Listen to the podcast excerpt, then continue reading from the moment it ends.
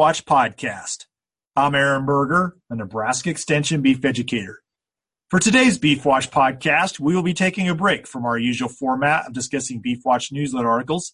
Today's podcast is a producer's perspective, and I have the privilege of being joined by Russ Anderson, who's a rancher from the Sandhills of Nebraska near Hyannis. Thanks for joining me today, Russ. Thank you. So, Russ, the focus of our discussion is going to be primarily around the changes you've made in your operation in terms of calving date and, and the ripple effects and how that's affected your production system as a whole.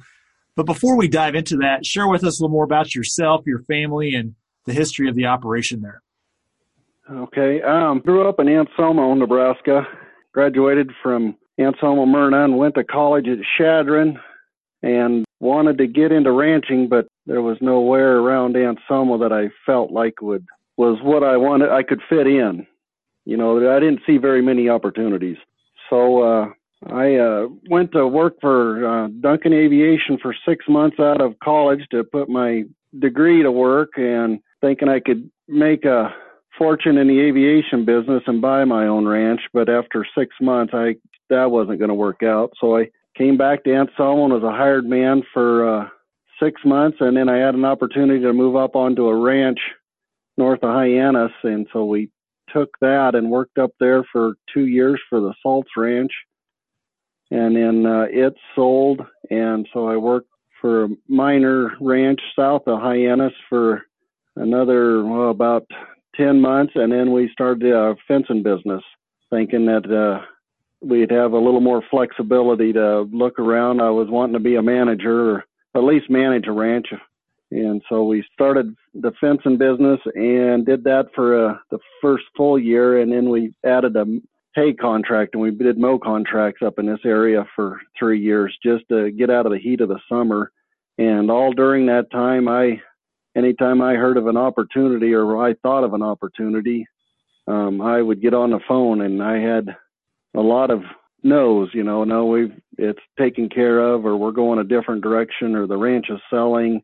And I had turned down a couple opportunities to manage. It wasn't. We felt like it would not be a good fit. And then uh, the ranch that we're on currently, Don Clace, uh, he uh, was the owner operator, and so we uh, asked if there would be an opportunity for us to work with him, and he said I I beat him to the punch. He said he was going to call me in a few days. So I'd worked with him a little bit, day working around cattle work and being helping to some neighbors. So we knew each other a little bit.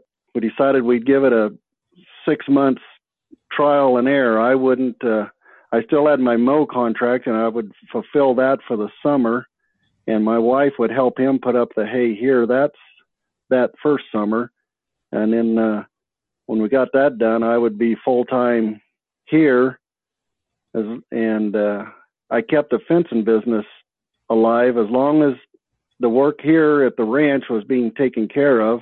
I could go and do a fence job, and that uh, it worked out. Uh, I would my contracts. I would tell them, you know, this was the deal, and I could I'll fit, fit you in as I can, and and that lightened the load up here for for the ranch as far as I just paid me a day wage and and that got us through. And then at, at the end of that year we decided that Don and I could work together, that we should go ahead and uh, he f- started it on a partnership. And we had 30 cows at the time and he uh, the ranch bought them from us and oh some equipment not all of our hay equipment. I sold what we didn't need and kept a few things and the ranch bought the rest. And and we use that as all equity to buy in on shares on uh, ranch and the business is called Bonifield Cattle Company, and it was started back in 1945 with Don's dad and then Bob Bonifield, and he sold Mr. Clace, sold Bernard, um, what was it? He sold him the cows and equipment, and then he kept all the real estate and passed that down to his niece, who he wanted. He wanted to keep the real estate in the family, and he didn't have any sons or daughters, so he gave it to his niece, and then she passed it down to her daughter, and that's who we currently are uh, leasing from, and she lives in Houston, Texas, and we've got a really long-term lease. It's kind of unheard of as far as the length of it. It's 45 years.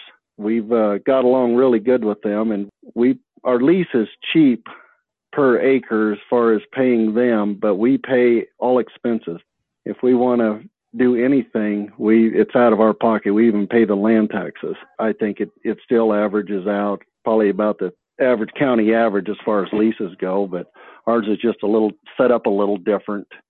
And I like it just for the fact that if we want to do some improvements or uh, change something, we don't have to keep calling the landlord asking them to kick in some money or to, to do anything.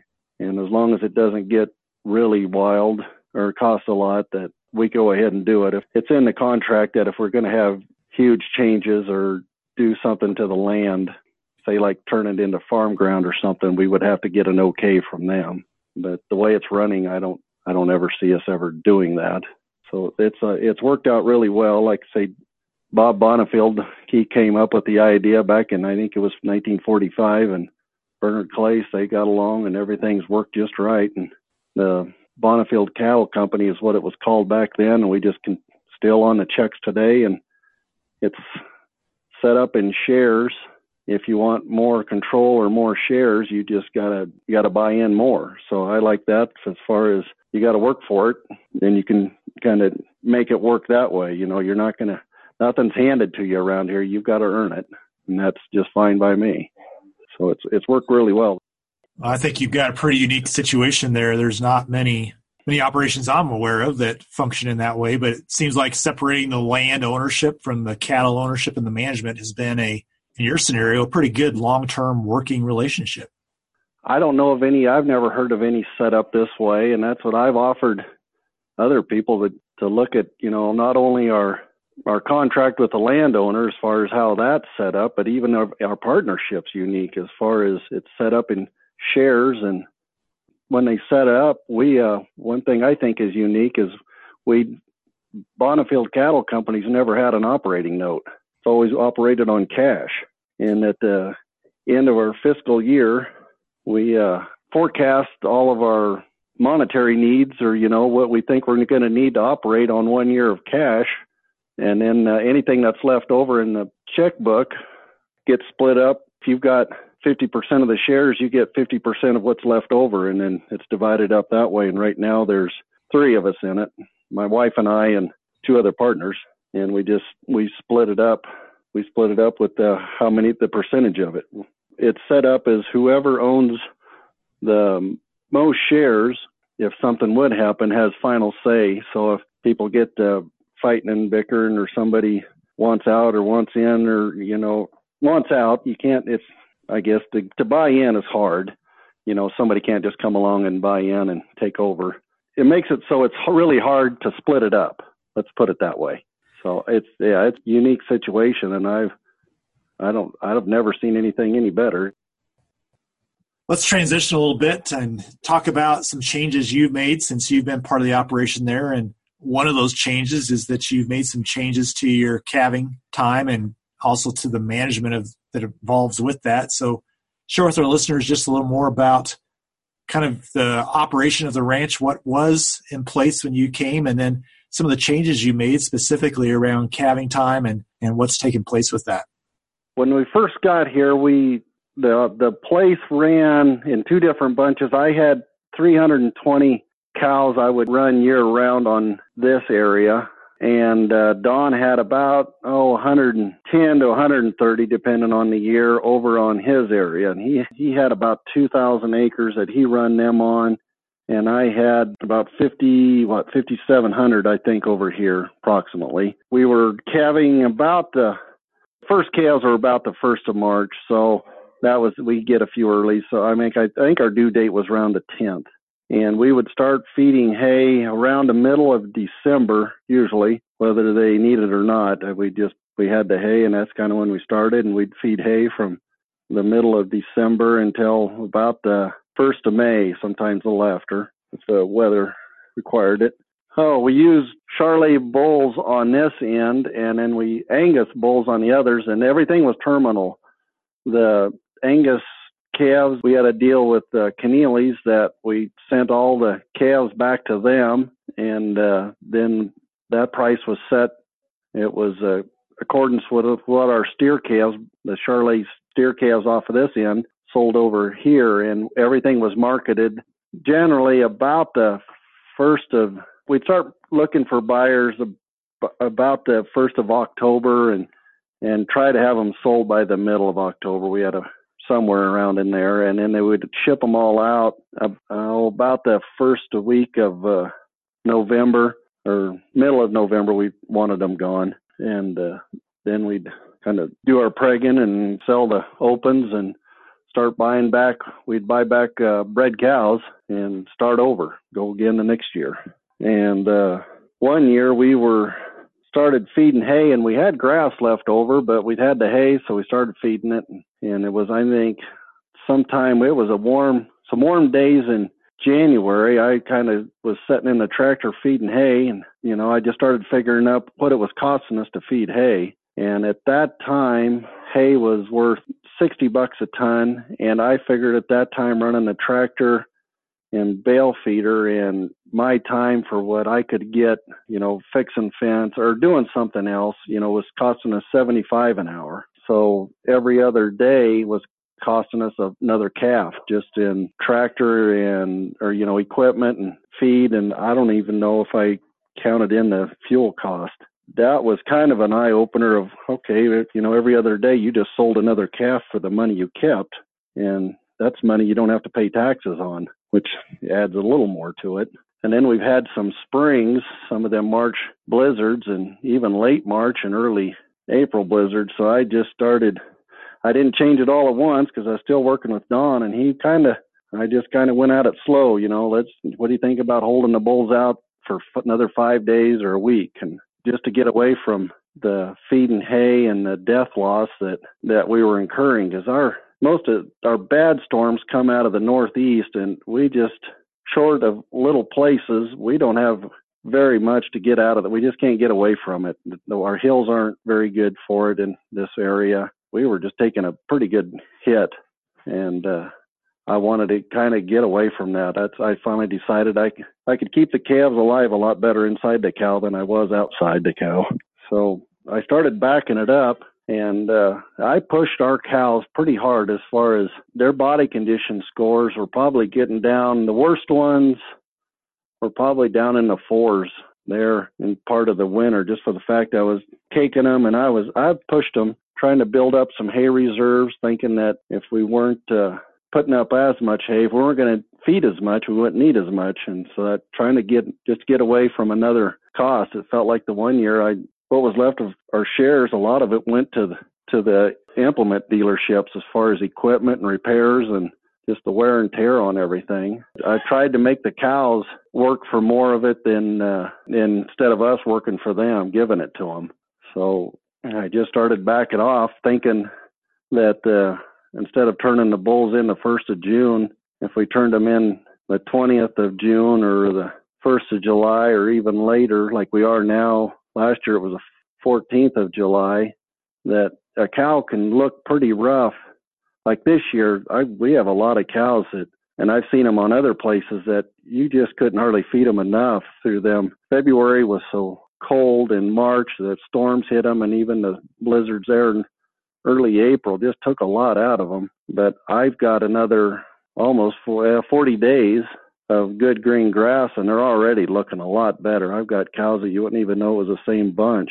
That you know, we the grass is flushing and it just flushes them, and they're losing that old rough hair, and they're slicking off and putting on fat. And they're the calves, they're not. Uh, they're on the ground right now. They're not taking so much milk that the cow can kick that over into building up her fat stores, you know, and she's gaining body condition and getting looking good and that was that was one of the arguments that Don had for March calving. He said he wanted that calf big enough that when the grass flush came and she was milking at peak, he wanted that calf big enough to take it all. But I guess my argument is you had a big calf, but we were also pumping a lot of money into them as far as labor and equipment and feed. That's that's what uh, I think a lot of people get caught up on was you know they look at that they need a big calf and yeah i would like a big calf but it's the dollar kept not the you know that you can earn a million, but if you if you can only keep a little bit of that, it doesn't really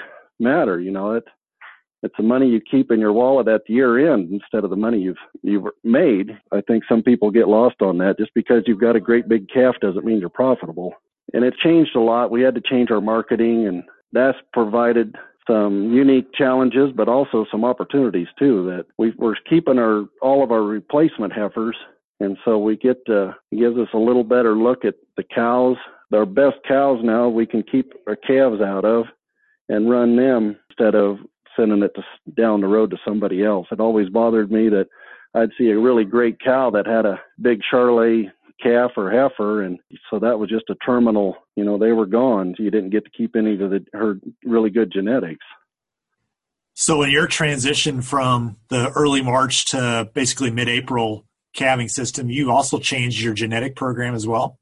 Yes, yeah. I look for as much maternal traits as I can, as far as you know, the low milk and better, you know, just survivability, doability, I guess, better mothering instincts. If I can buy a bull out of a cow that's had 10 calves, that that's I think is a home run. Last couple of years I've kind of played with it as any cow that's at least 10 years old and is looks good and is always calved in the first cycle, I'm starting to keep them keep her bull calves back. And we've got I think we've got 6 this year, which isn't very many. And I don't know if we may not keep half of them. We may not keep any of them. We may keep all of them. Just the fact that one of the biggest uh, expenses a ranch has is, you know, replacing females. If you can get your cows, your average age to go from five to eight, how much more profitable you would be. That's what we're trying for anyway. Talk a little about your heifer development and how marketing has changed. You mentioned early on in the conversation that you were terminal and basically all the calves left the ranch in early to mid November, buying in replacements. Now you're keeping replacement heifers and and developing them, and then also marketing calves differently. What does that look like for you now? I like it for the fact that you know before if the market was up, hey, it was great. You were you sold all the calves were sold and the cull cows were all sold. So you were you hit one market, and if it was up, it was great. If it was down, well, that you're just out of luck. And now, with uh, keeping our all of our heifers as replacements, oh, you're going to have some cut-off steers that just had bad mothers that aren't going to go on the truck. Those get thrown in with the replacement heifers, and we just we rough them through the winter, basically cake and range for as long as I can until the weather dictates that we've got to start feeding some hay, like this year, and uh, we'll run those we'll wean the uh, replacements with the bred heifers. And we kind of let the bred heifers act as babysitters up until you know about the first uh, first week of April when the the bred heifers are getting close to calving, and we'll pull them out. By then, the replacements they're they're all in good shape. They're you know they're not going to spook or run through fences or they kind of got it figured out of what the, what's going on. I don't look for every replacement to get bred. I try to push them as hard as I can. And the theory on that is if I have to push my replacements to get bred, I will probably have to push them the rest of their lives to get bred. And I would like to get all of that. I would like to get most of it, if not all of it, out that first year. If you're if the heifer can't grow and when she hits green grass, start flushing and be ready to get pregnant, either AI or bull bred or however you're going to do it, she needs to go down the road. My heifers looked pretty rough last year. We had was the worst year we've ever had. We only had 30% bred, probably bad winter, and I made some management decisions that I thought the grass was growing, and we had them in some pastures that they had plenty of feed, but the quality wasn't what it should have been, and it cost us that way. We didn't have very many, but we also made money on the side that we didn't have much.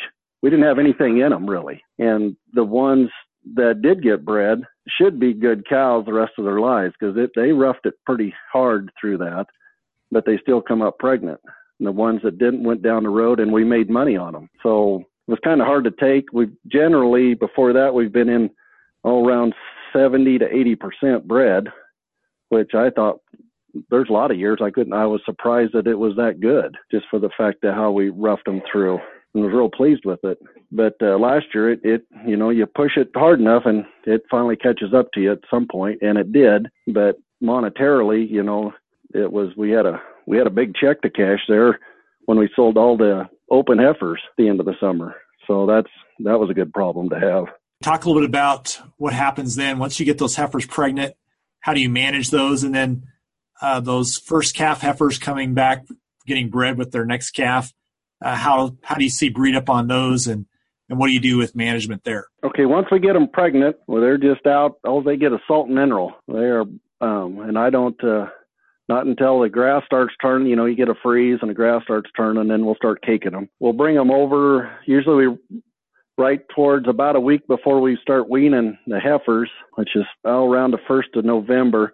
We'll bring the bred heifers and run them in there with all the heifer pairs and uh, let them kind of get accustomed to each other. And then when we wean them, we just throw the calves and the bred heifers on one side of a fence and the cows on the other. And most years, the cows have a hard time, harder time weaning than the calves do, just for the fact that the the bred heifers they walk away or out and grazing, and the calves they they'll just trail off with the bred heifers and leave the cows. After about two days, you just keep pushing them away, and the he- the heifers they kind of just follow them bred heifers around. The bred heifers they they kind of act as surrogates, and off they go.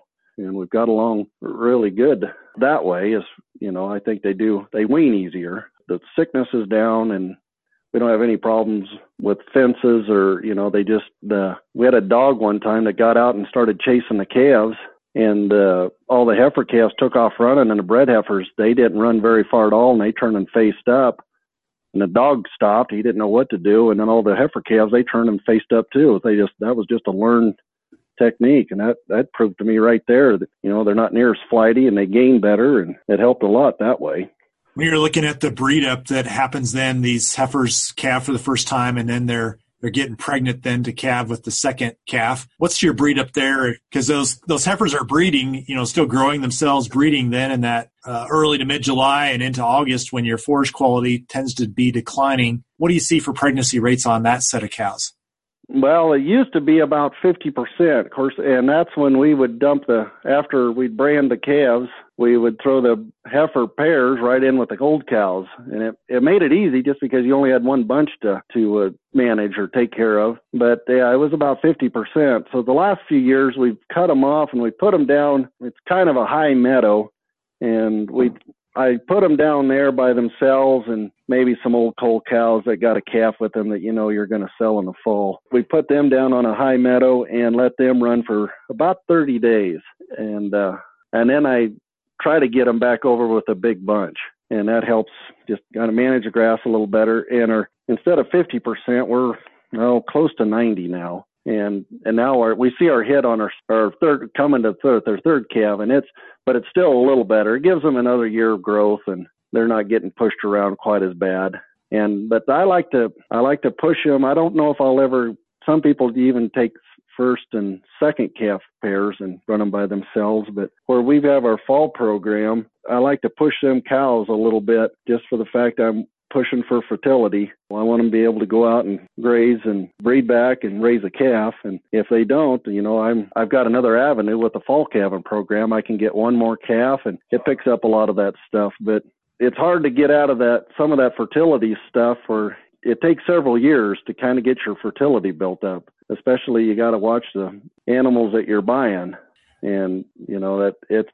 I'm still struggling with some of that. That trying to trying to come up. That's kind of why we started keeping our own bull cows. Is thinking maybe we can raise as good as what we're buying, just for the fact that they're in our, I guess, habitat, or you know, the old cows have already they've come through the our whole program for several years, and whatever genetics is in there, that's what uh, obviously is what is making us money. Talk a little about your fall program. When did you start your fall calving cows? Why did you do that? How does it complement your whole production system?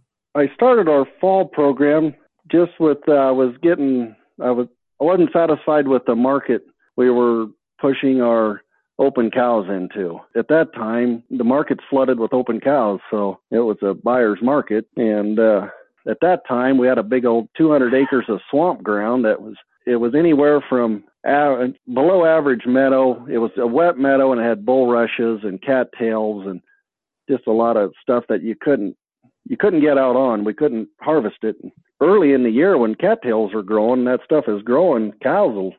I've seen them eat them out in holes. You know, well, my theory was, well, let's breed those open cows because we're not getting a lot.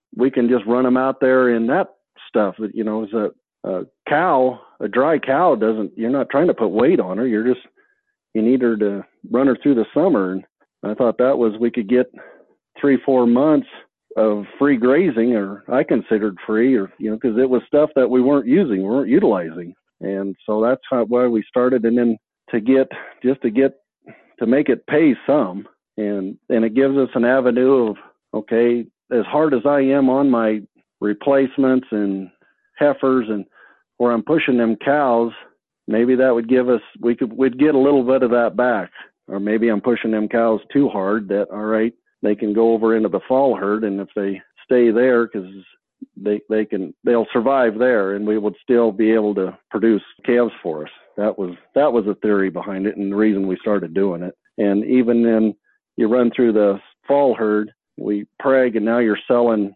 now in this time of year, which is generally a better better market for cull cows or dry, you know, than in late fall. When you get an open cow that comes out of your spring herd and she rolls to your fall, what do you see typically happen there? Do they stay there for a while or do they tend to roll through that as well? It's hit and miss. You know, that's they they give us a couple calves generally. Our pregnancy rate, like what the first year as they come out with with no calf, is really pretty good. It's 80, 90 percent. But our fall, if the, the cow has a calf on her and going in there. Now that drops down to 60.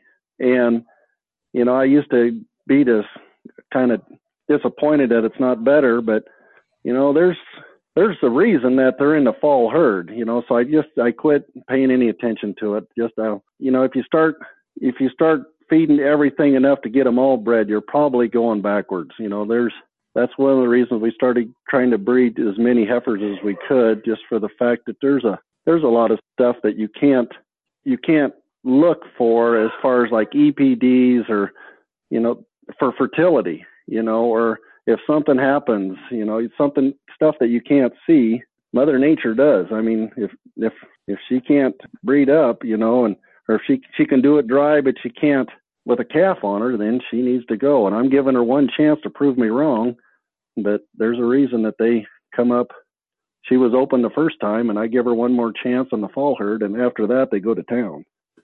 We don't keep anything out of and like the the fall calves, they're all terminal. They will sell them here.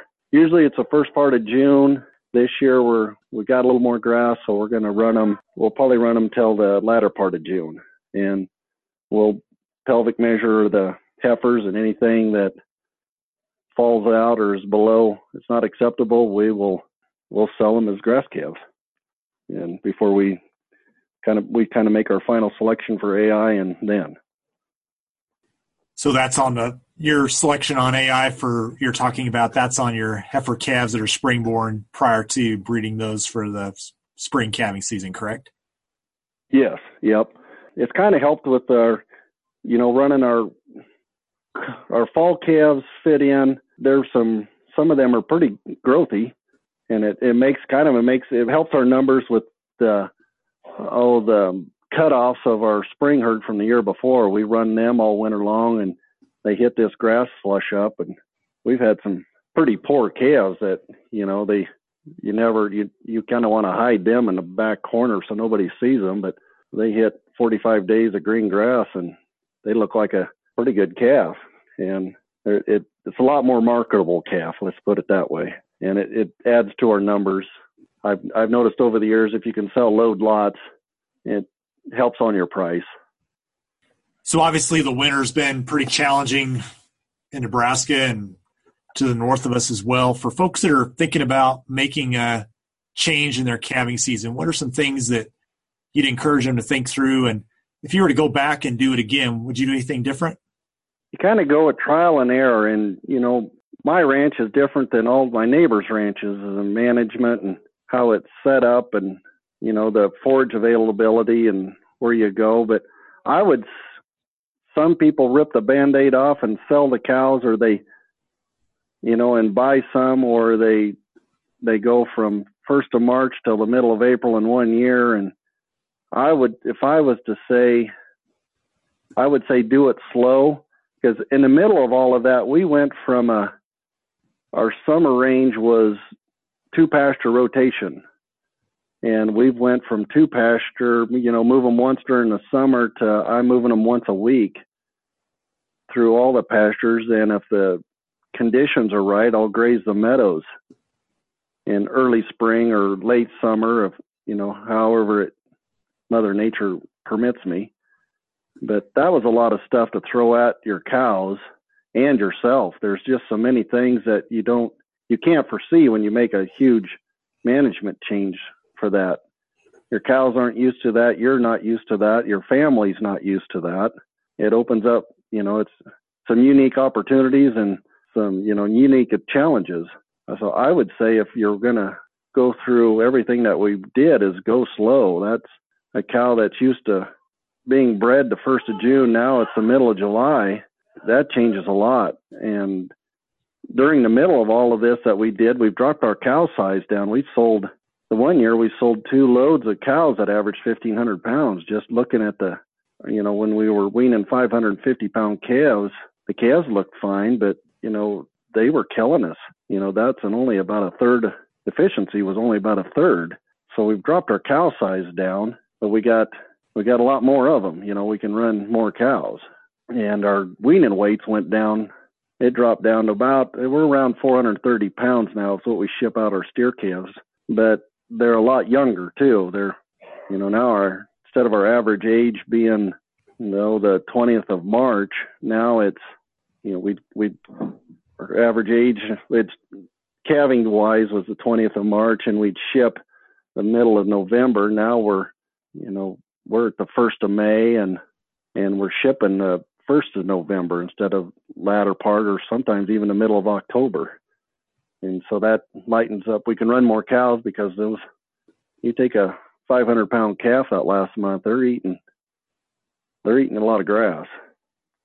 So that's what I would say if somebody was going to do it, it would is go slow and and uh, just for the fact that there's going to be some challenges that you can't forecast that are going to come up. That it's better to do it slowly and ease into it. Is if you jump clear in and you you uh, it might if you can stand the hit financially, I guess you can do it, but you better be able to stand the hit financially because you're going to make mistakes, and there's no way around it. There's just stuff that comes up that you can't. Mother Nature or markets or something's going to hit you that you can't foresee, and if you go slow, it it just softens the blow a little. But uh, to go back, I would never go back you know, we used to put up 1,400 bales, and last few years we've only put up four to 500. This year we I'd like to put up more just for the fact we were used up a lot of reserves. This winter we fed more hay than I have for several years with the hard winter, and we even bought a little hay.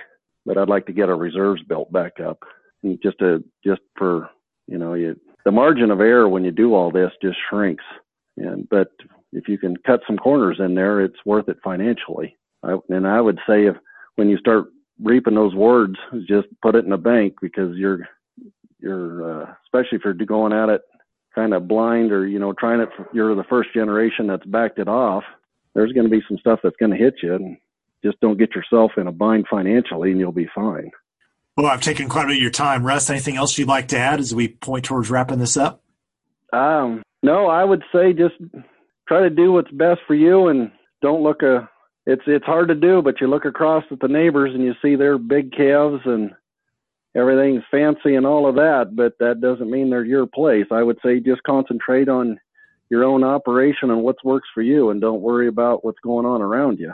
And uh, that's that's kind of the hard thing to do is you're gonna on this type of deal because you know that's what you market. Your money's coming in is from them calves, and your cows are to look a little rougher in the spring and not as pretty, and your calves aren't to be as big, but you'll you're going to have more money in the bank, and that's something that nobody sees but you, and that's where it counts. So you're in this ranching should be a business, and The more cash or collateral you can build up, the better you're going to be. That's about all I would say. Well, I really appreciate your time. Thanks for joining me today, Russ. All right. Thank you, Aaron. For more information on evaluating calving date, I encourage you to visit the beef.unl.edu website. At the website, we've got a number of resources that compare different calving dates and some more research studies on this topic.